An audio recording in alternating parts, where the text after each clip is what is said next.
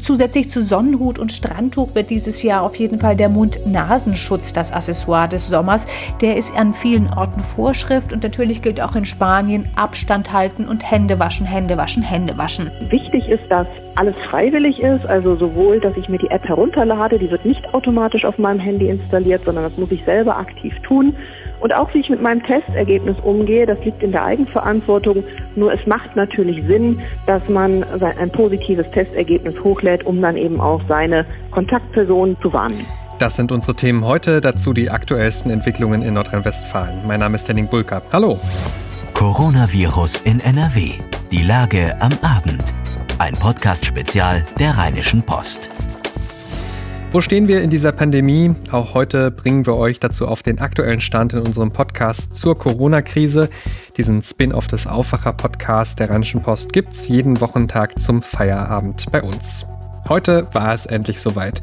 Der Tag, auf den viele gewartet hatten, schon die ganze Krise durch. Die Reisewarnungen fürs europäische Ausland wurden aufgehoben. In den Urlaub fahren ist wieder möglich. Zum Beispiel nach Italien und Frankreich. Mit Einschränkungen zwar, aber trotzdem, für einige Länder gibt es weiter noch Warnungen oder Hinweise, da am besten direkt beim Auswärtigen Amt informieren. Auf RP Online haben wir auch eine Übersicht zusammengestellt. Nur jeder Dritte will verreisen, laut einer Forsa-Umfrage, gibt deshalb auch noch günstige Flüge, aber da solltet ihr wohl schnell sein. Das kann jetzt ziemlich schnell anziehen. Ein europäisches Land, für das weiter eine Reisewarnung gilt, ist Spanien. Bis zum 21. Juni gibt es dort nämlich noch Einreisebeschränkungen. Trotzdem nach Mallorca und den anderen Baleareninseln. Da sind schon heute die ersten von knapp 11.000 Urlaubern aus Deutschland aufgebrochen. Sie machen eine Art Testlauf für den Sommerurlaub in Corona-Zeiten, weil hier die infizierten Zahlen ähnlich niedrig liegen. Ein mit 189 Passagieren vollbesetzter TUI-Flug aus Düsseldorf ist heute auf dem Flughafen von Palma de Mallorca gelandet. Die Urlaubssaison hat also auch dort begonnen. Julia Macher berichtet für die Deutsche Presseagentur aus Palma. Wie wurden die deutschen Urlauber denn begrüßt?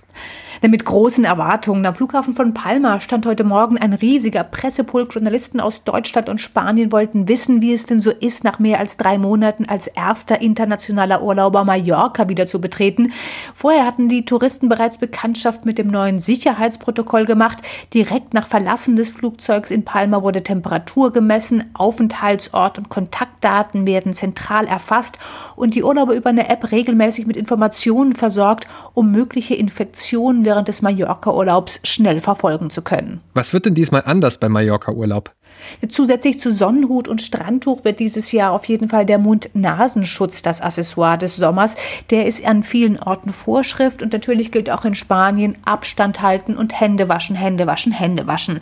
In den Hotels werden die Zimmer länger und gründlicher geputzt. Zimmertüren und Aufzüge werden nicht mehr mit Karte, sondern per App bedient. Und glaubt man den ersten Bildern vom Flughafen, dann haben die Touristen zumindest die Abstandsregel und die Maskenpflicht schon ganz gut verinnerlicht. Das Ganze gilt ja als Pilotprojekt. Was für Schlüsse sollen daraus gezogen werden? Das Ganze ist ein Testlauf für die Sicherheitsprotokolle, die ab nächster Woche am 21. Juni, wenn die Grenzen geöffnet werden, für alle gelten sollen. Vor allem aber ist es für die Balearen eine Chance, von der Saison zu retten, was noch zu retten ist. Jeder dritte Arbeitsplatz auf Mallorca hängt direkt vom Tourismus ab und die wirtschaftlichen Schäden sind schon jetzt enorm. Kein Wunder also, dass man alles tut, um sich in diesen Tagen der Welt als sonniges und vor allem als sicheres Urlaubsziel zu präsentieren. Dankeschön, Julia Macher. Gleich sprechen wir hier noch über die Corona-App. Die geht nun nach langer Entwicklung an den Start in Deutschland. Morgen wird sie offiziell vorgestellt. Was ihr wissen müsst, dazu klären wir gleich vorher der Blick auf die Nachrichten. Das ist die Lage am Montag, dem 15. Juni 2020 um 16 Uhr. In NRW gibt es mit Stand Mitternacht 39.307 bestätigte Fälle. Die Zahl der Neuinfektionen steigt im Vergleich zur Vorwoche. 36.298 Menschen sind wieder genesen. Damit sind gut 92 Prozent aller bislang erfassten Infizierten in NRW wieder gesund. 1646 Menschen sind bislang in NRW an den Folgen einer Covid-19-Erkrankung gestorben. Somit endet einer von 24 bestätigten Infektionsfällen in NRW zurzeit tödlich. Die aktuellen Zahlen auch für eure Stadt oder euren Kreis findet ihr auch immer auf RP Online. Nach fast zehn Wochen Corona-Einschränkungen sind die rund 600.000 Grundschulkinder in NRW wieder in den Regelbetrieb gestartet. Bis zu den Sommerferien ab dem 26. Juni sollen die Erst- bis Viertklässler wieder täglich und in voller Klassenstärke unterrichtet werden. Schulministerin Yvonne Gebauer sprach im WDR von einem verantwortungsvollen Schritt in ein Stück Normalität. Es ist kein Experiment, betonte sie. Grundschulkinder brauchten Struktur, die ihnen die Schule bieten könne. Es sei nach der langen Zeit der Schulschließung für die jüngsten Schulkinder wichtig, mit einem positiven Schulerlebnis abschließen zu können. Das Infektionsgeschehen in der Altersgruppe gehe in Nordrhein-Westfalen zudem gen Null. Laut Schulministerium stehen für den Unterricht in Grundschulen nur rund 80 Prozent der Lehrer zur Verfügung. In den Klassenräumen gibt es kein Abstandsgebot mehr. Kritik kam unter anderem von Elternverbänden und Lehrergewerkschaften. Sie sehen die Gefahr neuer Ansteckungen. Wegen der Corona-Krise will die Bundesregierung in diesem Jahr so viele neue Schulden aufnehmen wie noch nie. Finanzminister Olaf Scholz plant mit einem zweiten Nachtragshaushalt in Höhe von 62,5 Milliarden Euro. Damit steigt die geplante Neuverschuldung für das laufende Jahr auf 280 18,5 Milliarden. Kabinett und Bundestag müssen dem zweiten Nachtragshaushalt noch zustimmen. Mit dem Geld soll das Fundament für eine breite und nachhaltige wirtschaftliche Erholung gelegt werden, heißt es aus dem Ministerium. Der Bund könne die Kredite wegen der guten finanziellen Entwicklung der vergangenen Jahre tragen. Einen ersten Nachtragshaushalt über 156 Milliarden hatte der Bundestag schon Ende März zur Finanzierung mehrerer Hilfspakete beschlossen und dafür vorübergehend auch die Schuldenbremse im Grundgesetz ausgesetzt. Für das Konjunkturpaket von Union und SPD, das ja Konsum und Wirtschaft in den kommenden Monaten nochmal deutlich ankurbeln soll, da sind allerdings weitere Kredite nötig. Die Dimension der Neuverschuldung wird deutlich, wenn man sie mit der Finanzkrise vergleicht, in der der Staat ja vor allem heimische Banken stark unterstützt hat. Zu dieser Zeit im Jahr 2010, da nahm der Bund 44 Milliarden Euro neue Schulden auf. Damals war das ein Rekord, jetzt sind es fast fünfmal so viele neue Schulden. Ein wirksamer Impfstoff gegen Corona. Darauf wartet die ganze Welt. 120 Unternehmen forschen daran. Eines davon ist das Biotech-Unternehmen CureVac aus Tübingen. Dort steigt nun der Bund ein. Für 300 Millionen Euro übernehme die bundeseigene Förderbank KfW rund 23 Prozent der Anteile, sagte Wirtschaftsminister Peter Altmaier heute. CureVac ist ein Unternehmen, das mit großem Engagement dabei ist Impfstoffe mit einer neuen Technologie zu entwickeln. Nicht nur einen Impfstoff gegen Corona, sondern Impfstoffe generell, und zwar auf der Grundlage eines Botenmoleküls, das genannt wird Messenger RNA. Und damit ist es möglich, äh, in einer ganz anderen und sehr viel effizienteren Form Pandemien und Virenerkrankungen zu bekämpfen. Ziel sei, dem Unternehmen von Mehrheitseigner Dietmar Hopp finanzielle Sicherheit zu geben. CureVac sei weit vorne mit dabei bei der Entwicklung von Impfstoffen. Altmaier will das Investment aber nicht missverstanden wissen. Wir werden auf die geschäftspolitischen Entscheidungen von CureVac keinerlei Einfluss üben. Hier gilt wie stets, der Staat ist nicht der bessere Unternehmer. Unternehmerische Entscheidungen sollen von Unternehmen getroffen werden. Der Staat soll sich darauf konzentrieren, die Rahmenbedingungen positiv zu setzen und dort zu helfen, wo Hilfe nötig ist. Ausführliche Infos zum CureVac-Deal lest ihr auch auf RP Online in einem großen Erklärstück bei RP Plus. Wenn ihr da noch kein Abo habt, ist kein Problem unser Angebot für euch auf rp-online.de slash Aufwacher-Angebot. Die Corona-Maßnahmen für die Wirtschaft wirken. Diesen Eindruck kann man auf jeden Fall haben beim Blick auf die Entwicklung der Insolvenzen in Deutschland. Denn trotz der Krise hat sich die Zahl der Unternehmensinsolvenzen in Deutschland im ersten Halbjahr verringert. Also weniger Insolvenzen trotz Corona. Das zeigen Zahlen der Wirtschaftsauskunft Teil Kreditreform. Das Insolvenzgeschehen habe sich damit von der tatsächlichen Situation der deutschen Unternehmen abgekoppelt, betonen die Experten. Hier macht machten sich vor allem die staatlichen Unterstützungsmaßnahmen und die Aussetzung der Insolvenzantragspflicht bemerkbar.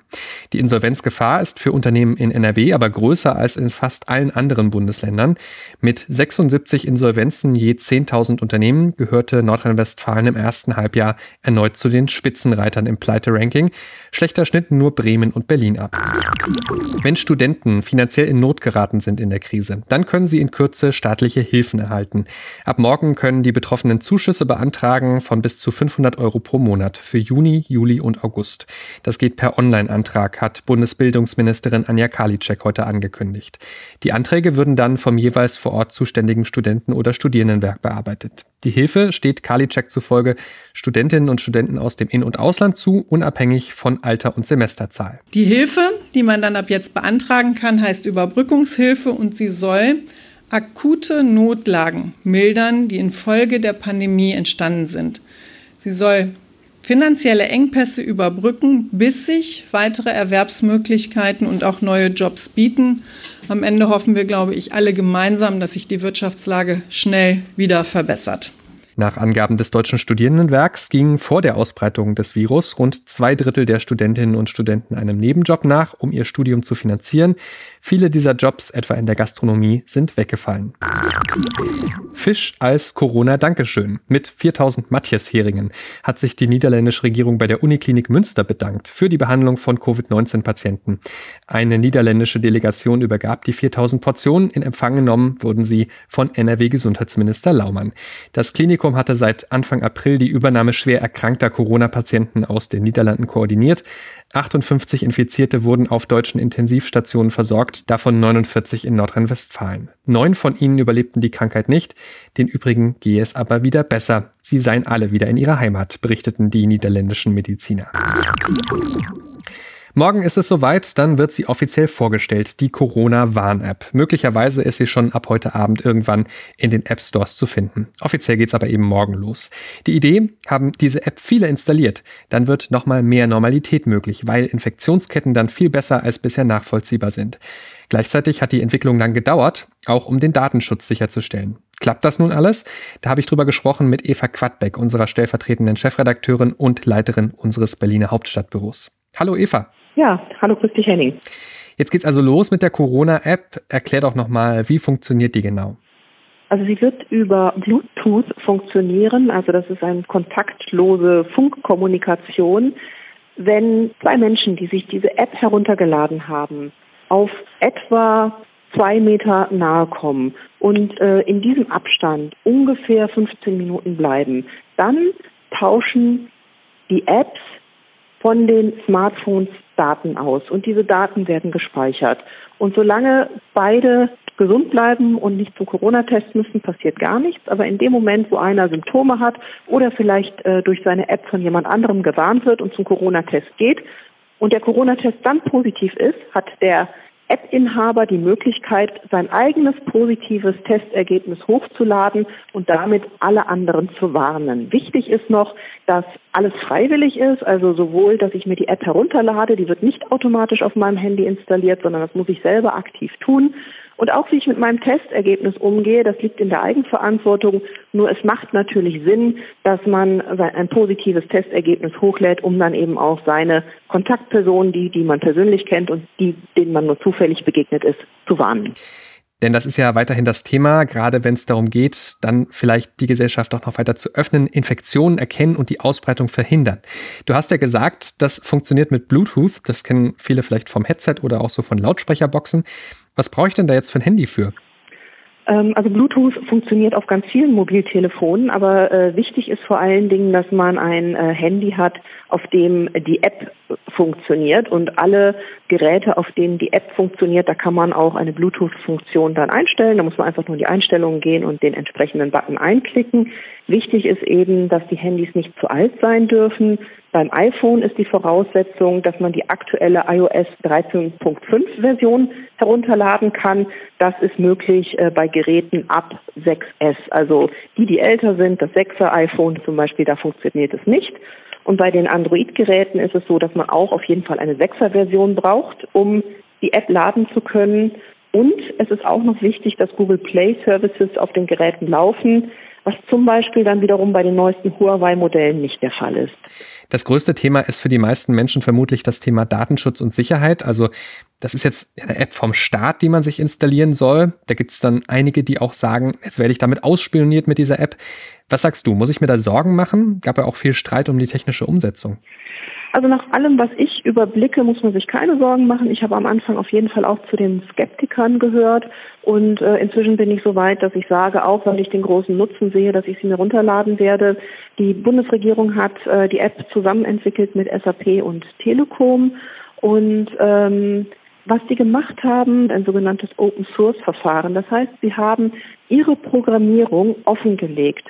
Und alle Fachleute und auch interessierte Laien konnten sich das angucken.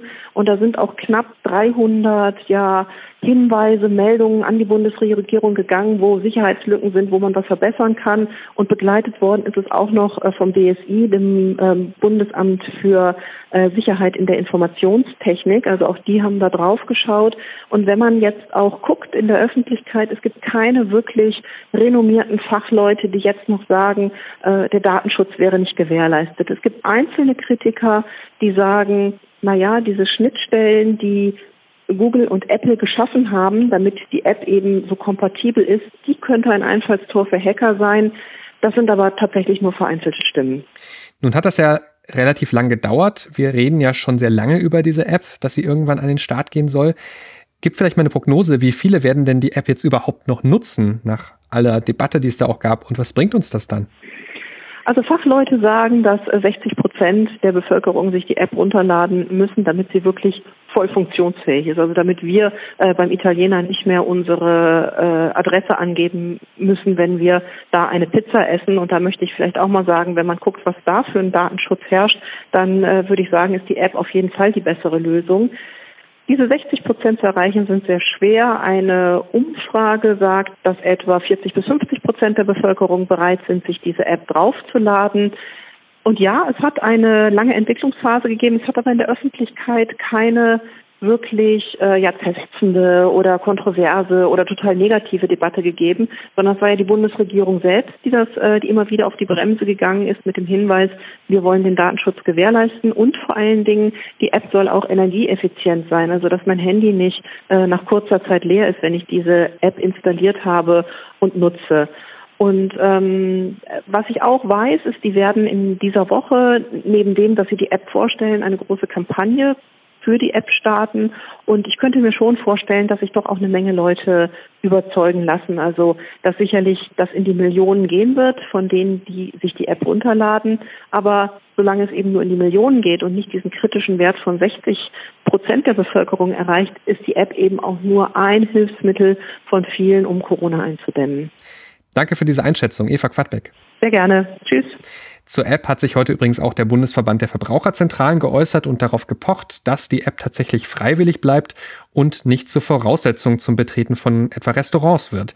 Der Chef der Verbraucherzentralen Klaus Müller sagte Zitat, es darf nicht sein, dass Arbeitgeber, Restaurants oder staatliche Behörden die App-Nutzung als Zutrittsvoraussetzung definieren und damit die Freiwilligkeit schleichend zum Zwang machen. Das Prinzip der Freiwilligkeit ist essentiell muss nun in der Praxis aber angewendet und auch kontrolliert werden, sagte Müller. Generell gehe die App aber in die richtige Richtung. Habt ihr eine Frage rund um die Corona-Krise? Dann schickt uns dazu gerne eine WhatsApp, auch als Sprachnachricht, wenn ihr mögt. Die Telefonnummer 0171 9038099. Weitere Informationen findet ihr auf rp-online.de slash coronapod. Und wenn ihr mögt, könnt ihr mir auch eine E-Mail schreiben, wenn das einfacher für euch ist, henning.bulka.rheinische-post.de und auf Twitter findet ihr mich unter @sanpietro. Das war Coronavirus in NRW, die Lage am Abend. Wenn euch das Format gefällt, dann empfehlt es gerne weiter oder lasst uns ein RP Plus Abo da und unterstützt so unsere Arbeit. Weitere Entwicklungen erfahrt ihr natürlich auf RP Online und akustisch morgen früh wie gewohnt im Aufwacher. Ich bin Henning Bulka, wir hören uns dann morgen Nachmittag wieder. Bleibt gesund. Ciao, ciao. Mehr bei uns im Netz www.rp-online.de